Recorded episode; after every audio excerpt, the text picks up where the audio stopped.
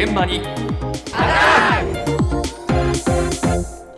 朝の担当近藤香織さんです。おはようございます。おはようございます。今朝はちょっと個人的な始まりで恐縮なんですが実はこの秋ちょっと身の回りで、ええ。秋の花粉症なのかもっていうふうに言ってる人の話をよく耳にしてるんですよ。わかりますよ。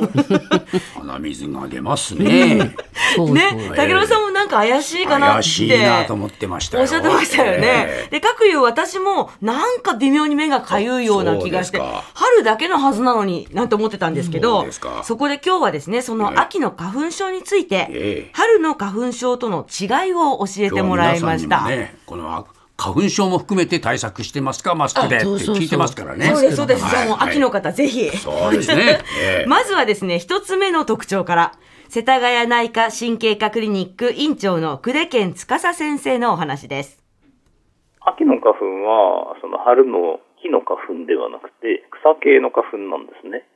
なので、比較的杉とかに比べてると、粒子がちっちゃい。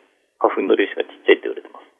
で、症状が、まあ同じような症状ですよね。目の充血、目のかゆみ、あとは鼻水、鼻詰まり、くしゃみ、あとは皮膚にくっと皮膚が痒くなるっていうのは同じような感じですね。ただ、秋花粉で気をつけないといけないのは、この粒子が細かい分、その奥まで行きやすいんですね。奥まで侵入しやすいってことですね。そうですね。途中で引っかかりにくいということですね。それなので人によっては、秋の方が、あの、喘息とかを、若干そういう咳とかの症状が出やすいんじゃないかっていうのは一般的に言われてますね。草系なの？そうなんですよ。春の花粉症って、まあ、ほとんど杉とヒノキですよね。これらは木の花粉なんですよね。はいで秋の花粉症と言われているものは、まあ、メインが、豚草、よもぎ、カナムグラっていうね、草の花粉によるものが多いと言われています。こんなもの近所で生えてるかな？写真印刷してみましたけど、見たことありませんなんとなくでも。あーあるかなっていう感じの葉っぱなんですよ。これカナムグラ。なんですけど。花ムグラっていうのはちょっと見たことあるかもしれん。はい、豚草はセイタカアワダチソウととても似てる草ね。で、割とやっぱりあるかなという感じなんですよね。ええでこの草の花粉って木の花粉と比べて花粉の粒子が細かいので、え吸い込んでしまった時に鼻の粘膜などに引っかかりにくくて、ええ。気管支まで入り込みやすいというのが特徴なのでそうですね。咳などがひどくなってしまう方が多いということなんですけれどもあと粒子が細かいので、ええ春よりも洋服につきやすいのかなというのもありましてそうか。しかも秋ってウールとかニットとか着ますよね。つきやすいよね。そうなんですよ。だからやっぱり。り注意が必要だというのが一つあります。はい。はい。では続いて草の花粉二つ目の特徴です。遠くまであまり飛ばないと言われてます。どっちかというと、あの、まあ、近くにあれば反応してしまう。ただ、その草は日本全国どこにでもあるので、なので、雑草が生えてるところには、そのアレルギーの物質があるから気をつけた方がいいよっていう話になりますね。草があるとこですね。あの、大きい川とか堤防とかでも、とりあえず草があるとこに秋の花粉はいるので、だからその部分は避けにくいですよっていう。うん、だって家の庭にだって、え例えば建物の間にだってありますよね、草っていうのは。杉なんか逆に生えてないです、だからその秋の花粉も辛いわけですよ。特に朝は花粉が飛びやすいって言われてるので、この草系の花粉っていうのは。そうですね。だから朝ジョギングとかするときは、花粉症の方はちょっと気をつけてね。草ね。確かに草はあるな。あるんですよ。これね、なるほどなと思いましたけど、杉やヒノキ、まあ、木の花粉って何十キロと飛ぶわけなんですよ杉ね。や木ヒノキもすぐ隣にある。ああ、そうですか。すぐ隣の毛が。うわ大きなとこに？だけど、まあだから、普通はね、こうとか言うと。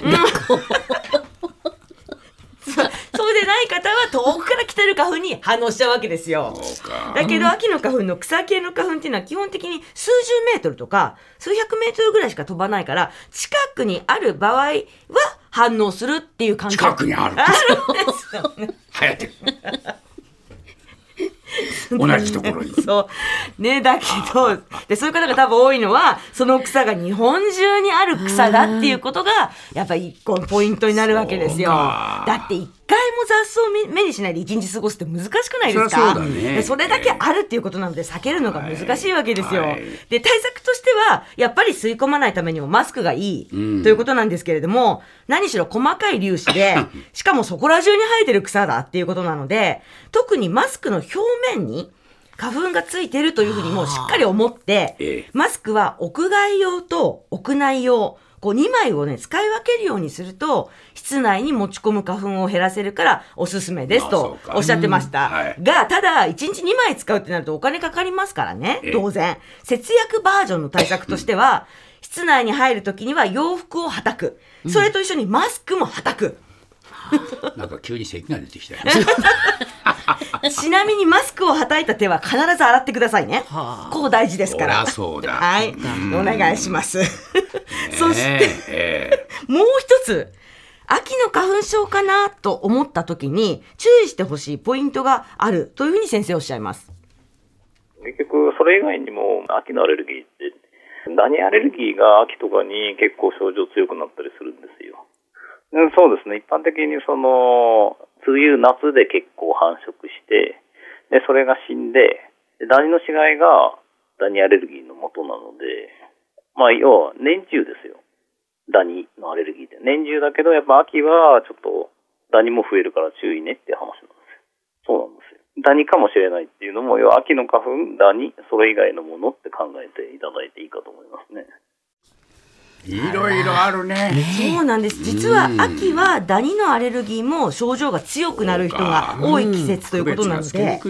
そうですね。花粉じゃないかもっていうことも覚えておいてほしいということでした。はい市販のお薬ってありますけれども、ええあれってあの春先によくね、う売られてますけれど、ええ杉専用というわけではないので、秋飲んでももちろん大丈夫はいだそうですけれども、あんまり症状がひどい場合には当然病院行った方がいいかなと思います。えちなみになんですけど、今年の秋の花粉の飛散量は特に多いわけではないというデータがあるんですって。うんええじゃあなんでこんなに身の回りで多いのかなと、今、竹野さん、ええだんだんグズグズしてきちゃいましたけど、話で反応してますよね。話で反応した。ね急になんかもうおかしくなってきた。うん鼻声になっちゃう。